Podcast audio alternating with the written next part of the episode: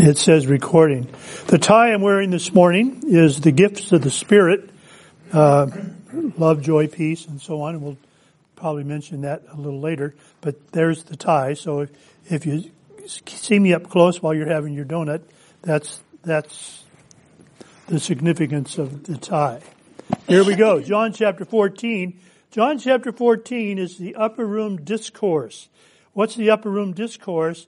But that's when Jesus, with his disciples, celebrated uh, the Last Supper, the, the supper that we have translated into what we call the Lord's table or the Lord's uh, communion service that we celebrate every month.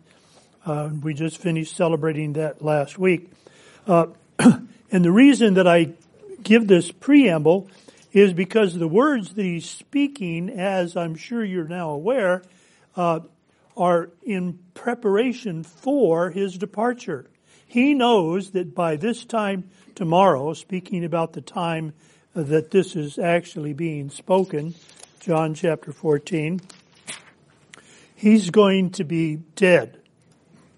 Physically dead. He's going to go through all of the thing that we call Passion Week and, and we get into, uh, uh, the Easter season or Resurrection Sunday towards Resurrection Sunday, uh, he knows that that's going to happen. And so those words that he's sharing are really very poignant and very important. In fact, the message that Franklin Graham gives fairly nearly every time he opens his mouth is from the upper, upper room discourse. John 14, 6. I am the way, the truth, and the life. No man comes to the Father but by me. That's, that's the verse. I just quote, ooh, I memorized the verse. How about that? But the point I'm making here is all of that takes place during that period of time in which Jesus knows what's about to happen. And so as you prepare yourself for departure, when, when years and years ago, my quick military story today, uh, my son Rob, my eldest son, had just been born. He was born in August. And I went to Okinawa in September. So before leaving, right after my son was born, and Shirley came home with the baby and everything was fine and, and all of those things, we were making preparations for my being gone. She was going to be, quote, a single mother uh, for that year or 13 months that I was going to be away. And so she had to take on the full responsibility of the family household. And during that period of time, she actually moved out of, moved us out of our apartment and moved into another house. And when I got home, this is a side, I didn't know where I lived. Uh, but there, we'll do that another time. But the point I'm making here is we had to make plans for my being gone. Uh, she was going to have to write the checks and pay and pay the bills and, and et cetera, et cetera. And, and I had to make sure that my allotment was set up properly so that she'd have the money to pay the bills and, and, and, and so on. All of those things were important because I was going to be gone. And the year that I was gone, Vietnam was still going on. I was in Okinawa without her because I was deployable, which meant that I could be called at any time to put myself again in harm's way.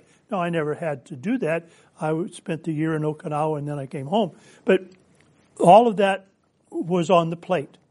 And so here we have Jesus in somewhat the same situation. No way. He's leaving. And he knows he's not coming back. Not in his physical form. And we're going to be talking about the other form uh, as we talk about the Holy Spirit today. Uh, but he is going to be doing exactly uh, or very nearly exactly what I had to do uh, in 1971. So we look at then the scripture uh, and John chapter 14, upper room discourse, Jesus speaking. Page after page, if you have a red letter edition, this is all Jesus speaking. This isn't John speaking. This is the words of Jesus. Okay, here's the transcript. Oh, that's a political term. I shouldn't be using that, should I? Uh, verse 15. If you love me, Jesus says, keep my commandments. Verse 16, and I will pray the Father, and he shall give you another comforter, that he may abide with you forever. even the Spirit of truth, whom the world cannot receive, because it seeth him not, neither knoweth him, but you know him, for he dwells in you, within you, and shall be in you. Who's he talking about? The Holy Spirit. The Holy Spirit. The Holy Spirit is come. The Holy Spirit is come. We have problems sometimes with Trinity. We think in terms of, we know that there's one God, and there's, but then we talk about God the Father, God the Son, and God the Holy Spirit, and those are the three manifestations of the single God. And each has a specific purpose. And there's God the Father, He has a purpose, and He has demonstrated His purpose. For God, the Father, so loved the world that He gave what? His only begotten, and so on, John 3.16. We know that. Many consider the Spirit to be impersonal, rather like a force. But He's not impersonal at all. Other people see the Spirit as a common bond of love among God's people.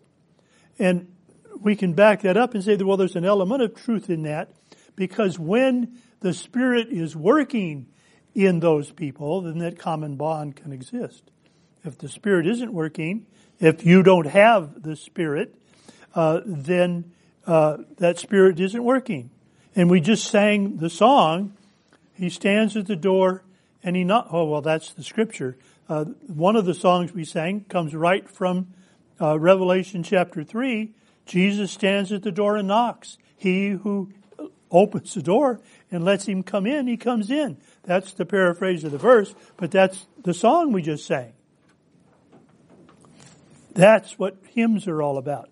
Hymns help us to better understand the scripture that we read. It puts flesh, I think, to the scripture, if I can put it that way.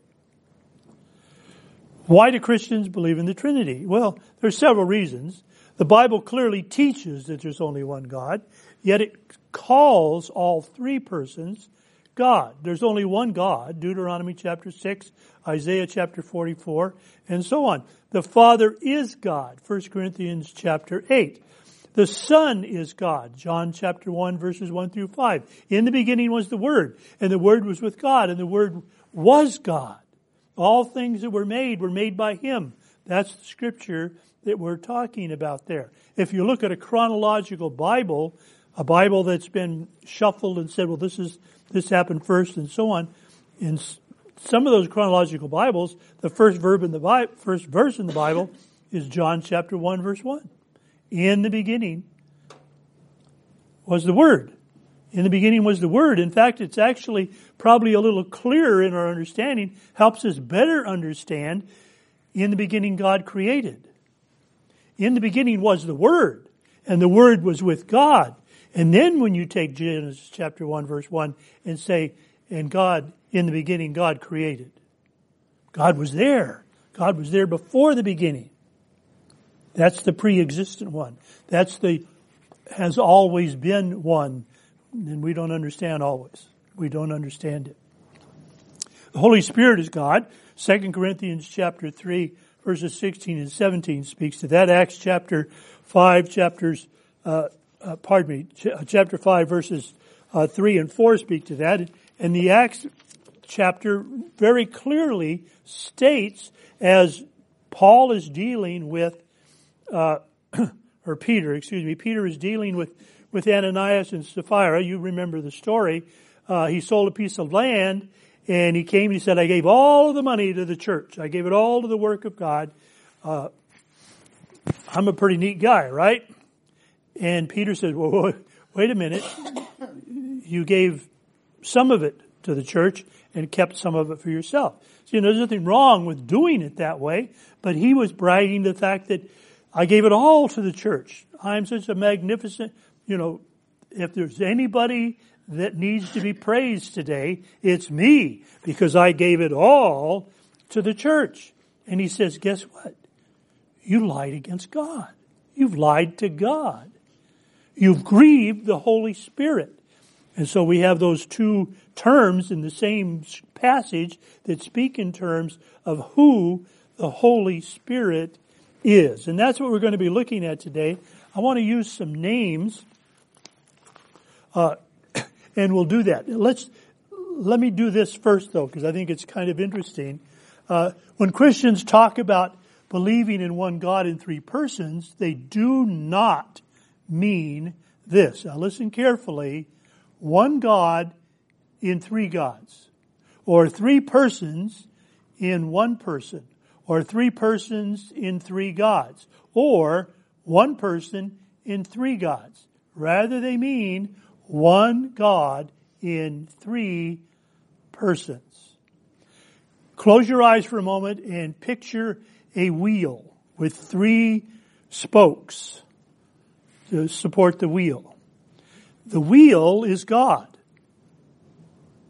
And each of the spokes, one of the spokes is the Father, one of the spokes is the Son, and the other spoke is the Holy Spirit, are all God with a special function. They are the three personifications. Can I use that word? Personifications of God. Therefore, the Father is God, the first person of the Trinity. The Son is God, the second person. The Holy Spirit is the third person of the Trinity. Some, and of course, old, or pardon me, King James says Holy Ghost. Uh, we've kind of cleaned up that language. Uh, good thing because Halloween we get all crazy with that.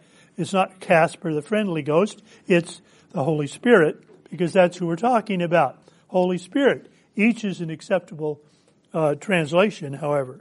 Uh, why do we believe uh, in the Trinity? The Bible clearly teaches there's only one God, yet all three persons are called God. Uh, humanly speaking, my name is Martin Hubler. I'm a father. I'm also a husband. Before I retired, I was a teacher. That was my profession. And I could be, I could be called by any one of those titles, and each of those titles that I had, that I carried, had specific tasks or duties to perform. Okay, there was a certain, a certain relationship that I have with my wife Shirley, and a relationship I have with my children, the father's situation, and as a teacher, my relationship with my students. But they all come around and put me in the make make another. This is another tire. This isn't the same tire that we just created. Uh, that's called Martin Hubler. And of course, now uh, that I'm retired as a teacher uh, and I'm a pastor, one of those folks is pastor. I'm still a husband. I'm still a father, and now I'm a pastor. And each of those spokes has a function, and all of those functions are what? Fed by what? Who? The Holy Spirit, who is God. And that's the way it works. I love this. I want to read this to you.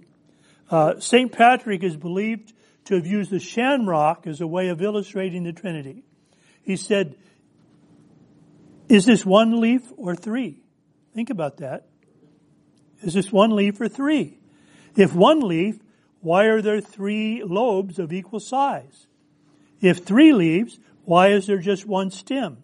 If you cannot explain so simple a mystery as the shamrock, how can you hope to understand uh, one so profound as the Holy Trinity? Well, I've taken that another step further, and as I've pictured uh, that illustration of that of that shamrock with the three uh, lobes, as they're called, one of those is the Father, one of those is the Son, and the other one is the Holy Spirit, and they're all attached to the stem, and the stem is God. They are all God manifested in that way. Make sense? That's the Holy Spirit. The Holy Spirit is truly God. Truly God. I'm going to go through now and talk about some uh, some of the names for the Holy Spirit. And I need to readjust my notes to do that. And excuse me just a minute while I make my notebook cooperate.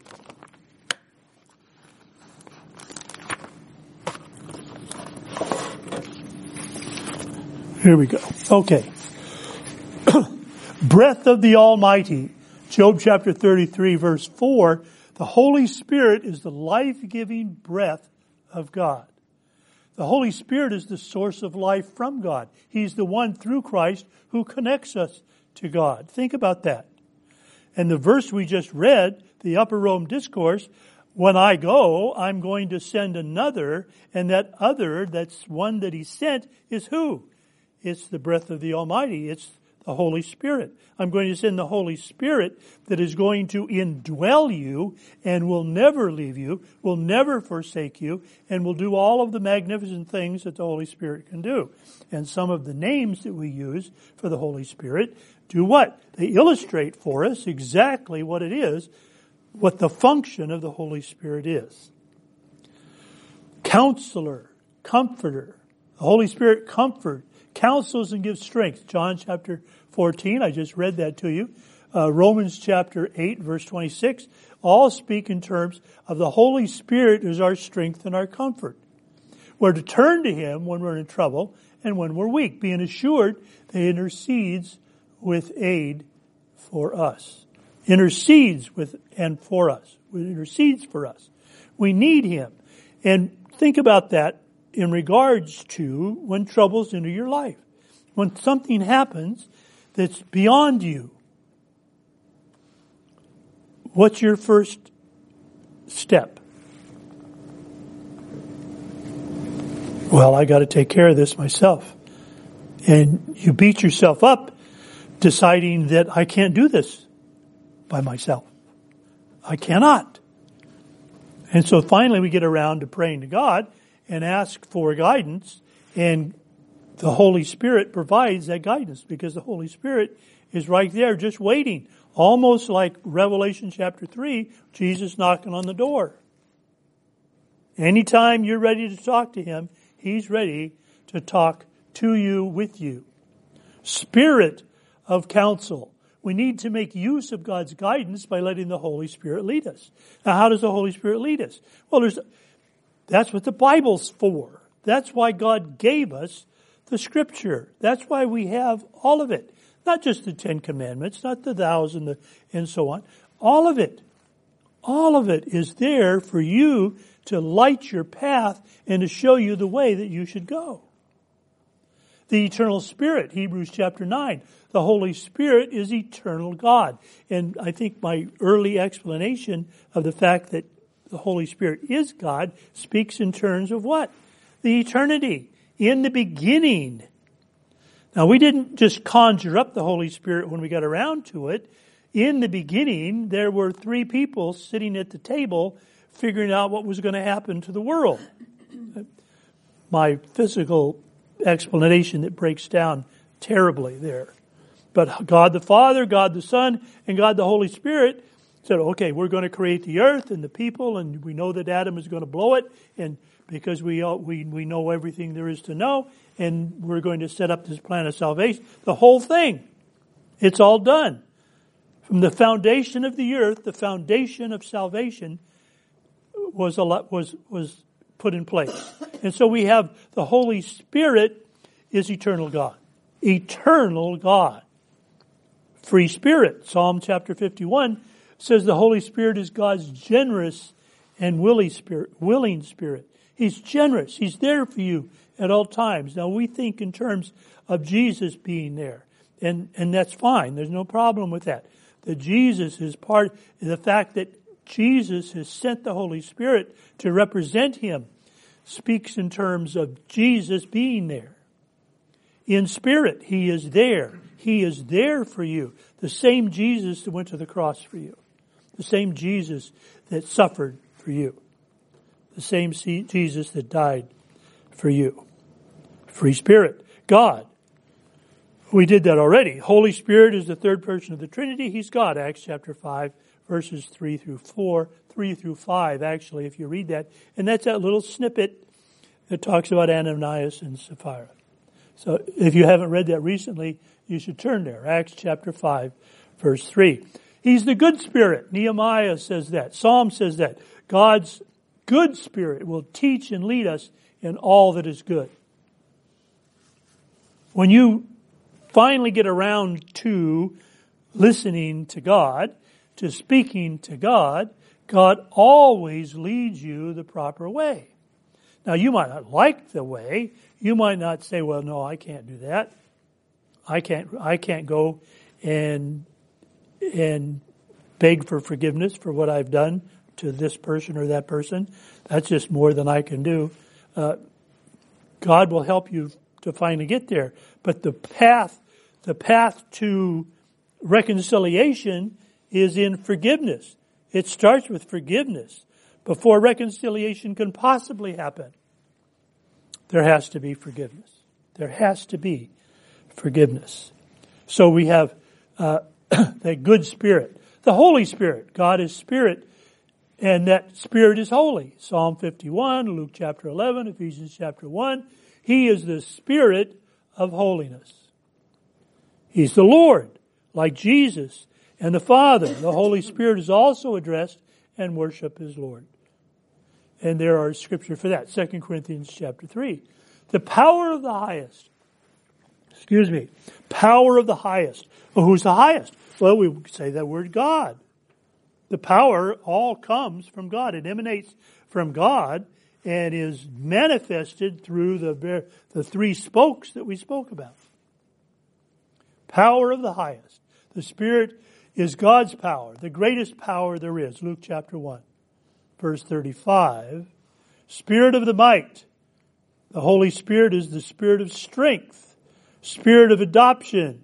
He's the Spirit by which we are made God's children as we have accepted the Lord Jesus Christ as our personal Savior. And one of the first things that happens as the Holy Spirit is made manifest in your life. Think about, think back to when you accepted the Lord Jesus Christ as your personal Savior.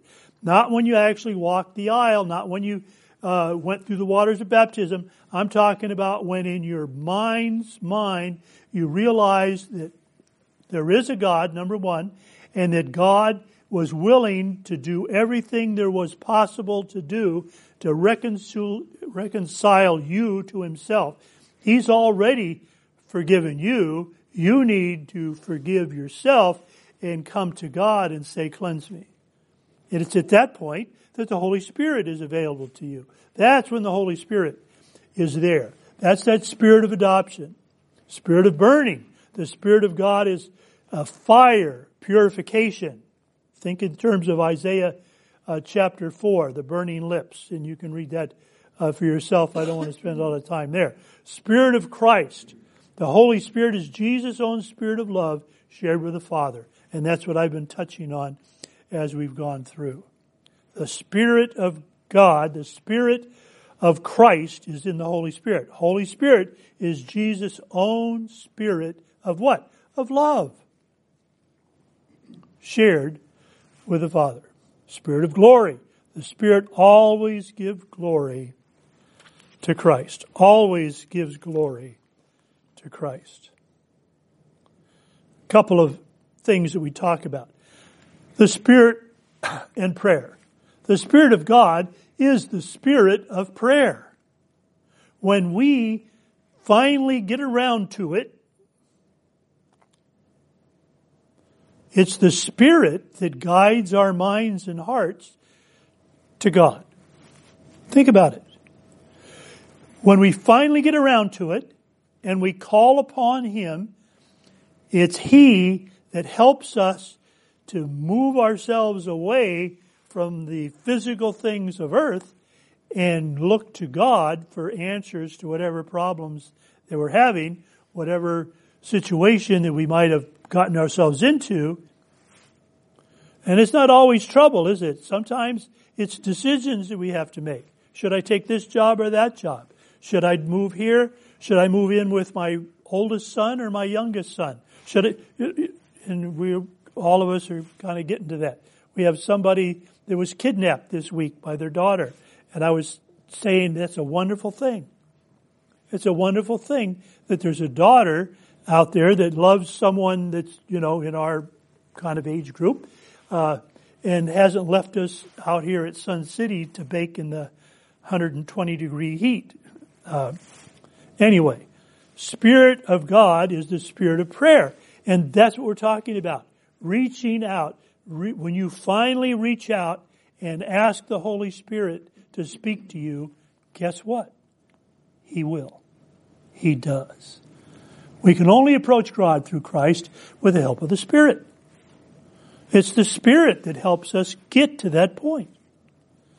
Jesus promised the gift of the Spirit in the, in the life of his disciples. And I just read the verse to you, chapter 14, John chapter 14, verses uh, 15 through 18. And the Bible tells us that one of the crucial tasks of the Spirit uh, is to inspire and guide our prayers. What should I be praying for? Sometimes we don't even know. Sometimes we go pray, give me this, give me that, give me the other thing, and that's not what you really need at all. It's what you need to do. How do I how do I have a relationship with my with my sister who I want to throw rocks at? And I've talked about my family a lot. Well, the first thing, the very first thing that you have to do, Martin, is you have to forgive your sister. It has nothing to do with your sister. You're not talking to your sister. You're talking to you. You have to forgive your sister. You have to have that forgiving spirit in your heart in order that you can reach out to her in, in hopes of reconciliation. Now, she might not forgive you because, let's face it, whenever we have disputes in our family, uh, he said that she's wrong, she said that he's wrong, who's right, it doesn't make any difference. I spoke to someone after, I gave a message a few months ago on forgiveness, and we talked about forgiving. And somebody came up to me after church and said, well, until my sister does thus, thus, and thus, and so, basically gets down on her knees and begs for forgiveness, I can't forgive her. weren't you listening? anyway, spirit of prayer. The fruit of the Spirit. I'm wearing the tie. The fruit of the Spirit. Joy, peace, patience, kindness, goodness, faithfulness, gentleness, and self-control. Galatians, pardon me, Galatians chapter 5 verses 22 and 23 speak of the fruit of the Spirit. What is the fruit of the Spirit? If the Spirit is actively working in your life successfully, what are you manifesting? What are you providing an example to the world? You are providing love, joy, peace, patience, kindness, goodness, faithfulness, gentleness, and self-control. Against such things there is no law, the scripture goes on to say. But go back, look back at these. We can't do this in the flesh. Can't be done in the flesh. There are some that say that love isn't really, love is an overriding word that covers the others. And, and I'll have to admit that I, have, I give that a great deal of credence. The fruit of the Spirit is love. Because if you can, if you have love, you can do what? You can demonstrate joy, peace, patience, kindness, goodness, faithfulness, gentleness, and self-control. You can do all of those things if you really take on love. And if you look at uh, Corinthians chapter 13, the love chapter, uh, you can see what that's talking about. What, what's love all about? Do I really love my sister? Well, yes, I do. Well, if you do, then you should do what? You should be able to forgive your sister in order that you might seek reconciliation with your sister. And I'm saying sister because I'm speaking now personal testimony. Stick in whoever you want to stick in in your own personal life. Through the Spirit. so, Let's go on. Gifts of the Spirit. Gifts of the Spirit. My, oh my, where does the time go? Okay. Here they are, and I'm going to give them to you, and they're all there, and you can read them for yourself. Romans, Corinthians, and Ephesians. Those are the, pardon me, chapters. Romans chapter 12, 1 Corinthians chapter 12, and Ephesians chapter 4. Apostleship, gifts of the Holy Spirit prophecy, evangelism, pastoring, teaching, exhortation, knowledge, wisdom, discerning spirits, leadership, administration, service and helps, acts of mercy, giving, healing, faith, miracles, speaking and interpreting tongues. We can talk about that another time, uh, and so on. Okay, now, these are the gifts of the Spirit. Now, if you actually, now we get to the giving. I'm going to hit that just very quickly. Giving. Do you give in the Spirit is not necessarily what you've been doing. And I'm not, I, I shouldn't look at anybody because I don't want you to think I'm talking to you. Uh, whoops, I'm going to fall. Okay. but this, this, do, do you love giving? Do you feel that it's very, very important for you to give?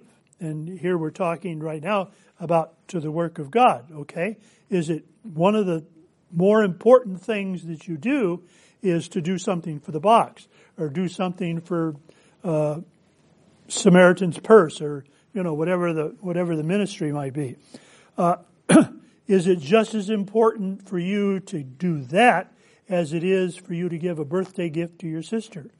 You see, I'm talking about my sister again, but but you got the idea, and God provides that opportunity for you to have that spirit, the spirit of giving.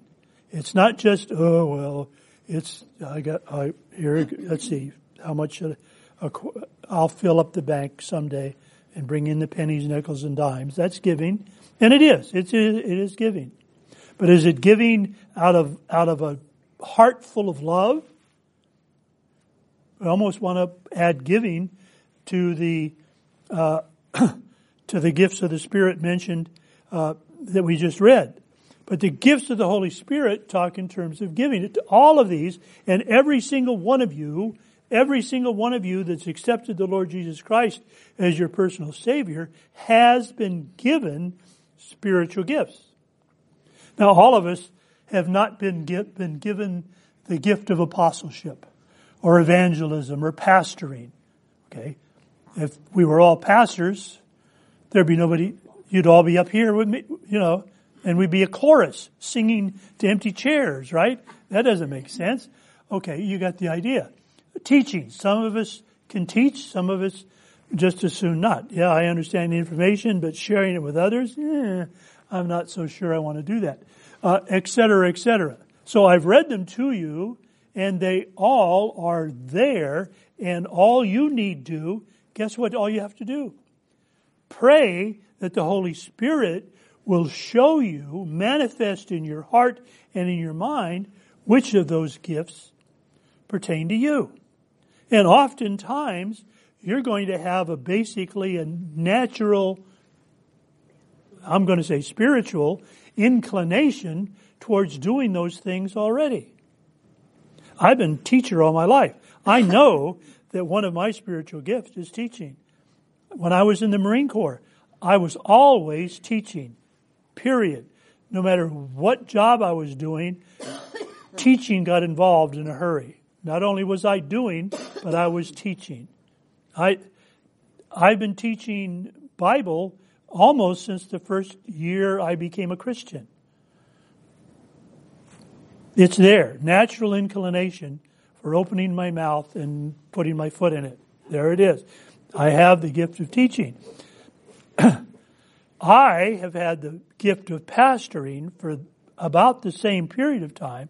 I've always desired, since becoming a Christian, I have always desired pastoring. The, the, and I'm not talking about just talking about standing up here and preaching. I'm talking about the role of the pastor, the opportunity to reach out and to love his his flock, his people being the under shepherd, if I can put it that way. Think in terms of what a shepherd does with the sheep. and it wasn't until I came here to be with you that I became a pastor with title. But now as I look back on my life, especially the last 15 or 20 years, I've been pastoring for a long time. I just didn't have the job title. I've been doing what I've been doing here for a very long time. So there it is. I know I have that. I, I know it's there. And maybe you do too. Maybe one of these that I listed for you uh, this morning are your gifts as well. Your gifts. Holy Spirit.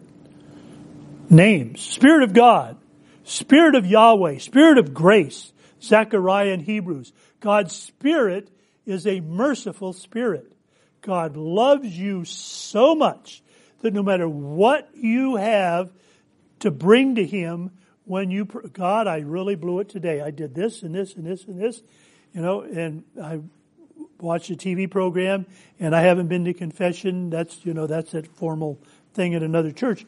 I haven't been to confession in so long. So man, have I got a rack of sin that I have to unload on you today. I've done all of these terrible things. You should excommunicate me for sure. God, not the church. God. And the Holy Spirit says, thanks for coming. Because if you confess your sins, I, the Holy Spirit, God, is faithful and just to forgive those sins and to cleanse you from all unrighteousness. Isn't that what it says? John 1 9? 1 John 1 9? There it is. That's the Holy Spirit. So no matter what you bring to Him, you bring all of the dirt and you dump it. There it is. That's what He wants. He wants you to dump it. Because in your dumping that upon Him, you are once again demonstrating your trust, your belief, your love for God. For God the Father, God the Son, God the Holy Spirit. Spirit of truth. The Holy Spirit is about truth. John chapter 14 verse 17, we read that already. uh, the spirit of understanding. Isaiah says the spirit is understanding itself. Spirit of wisdom. The Holy Spirit is wise. Spirit of life. The Holy Spirit is life giving. Now how is that possible? That is possible because the Lord Jesus Christ said it was going to happen. That I'm going, and even though I'm gone, and there's not a person in this room that can say, well, yesterday I shook hands with him. He's gone, physically gone. 33 years off, died, and so on. He resurrected again, and he resurrected in a spiritual body that we don't really understand. He was able to sit down and eat with the disciples and walk through doors on the same day. You know, how, how was that? You know, physically, oh, can't understand it. But there it is. I'm going to send a comforter for you that's going to be with you, that's going to dwell with you, that's going to be with you always and even forever. Even forever. Spirit of prophecy. Somebody in Bible study this morning said every time they read the scripture, something new happens. That's the spirit of prophecy. They find that every single word that's there, oh, I looked at, I know that word is there, and I never really thought about how important that word was, what that word has a, a major significance. Some minor little insignificant adjective or word like that, and all of a sudden that word actually has full meaning and speaks to me about how powerful, how wonderful our God is. That's your Bible. Why does God say that, that it's the bread of life? That as you eat the bread, as you eat Wonder Bread with peanut butter and jelly on it, you also should be in the bread of life every day. Every day. Man shall not live by bread alone, but by every word that proceedeth out of the mouth of God. And guess where you find that condensation? Uh, let's see, I've, I've got one here. And you've even got a device, most of you. I don't know that I'll ever have a device that does that but that's just my problem. Okay, so we won't go there. Spirit of revelation. Ephesians chapter 1. God's Spirit reveals its truth. Spirit of the Father. Spirit of fear. Spirit of the Lord. Spirit of the Son. Spirit. Matthew chapter 4. The Holy Spirit is sometimes simply called Spirit.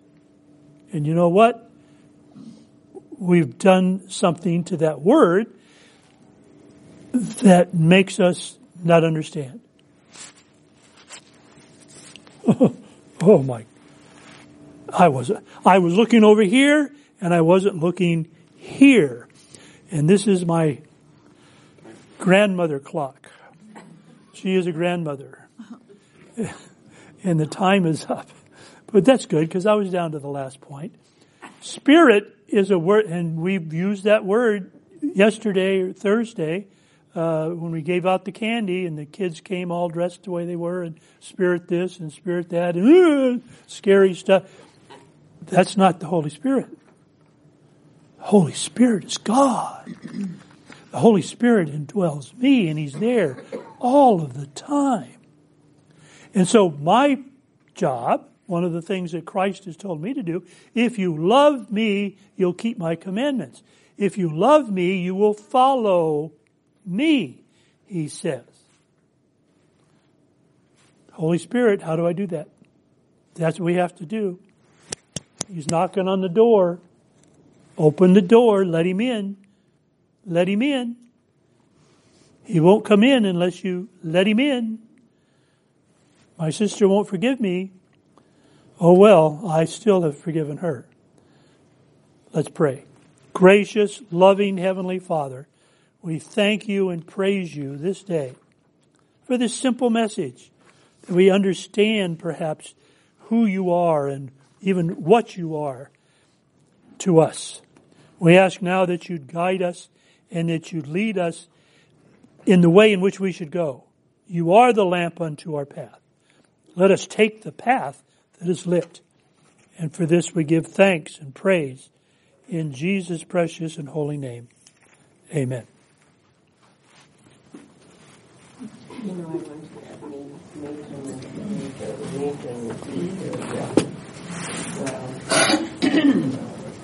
okay, let's stand. 514, 1, 3, and 4.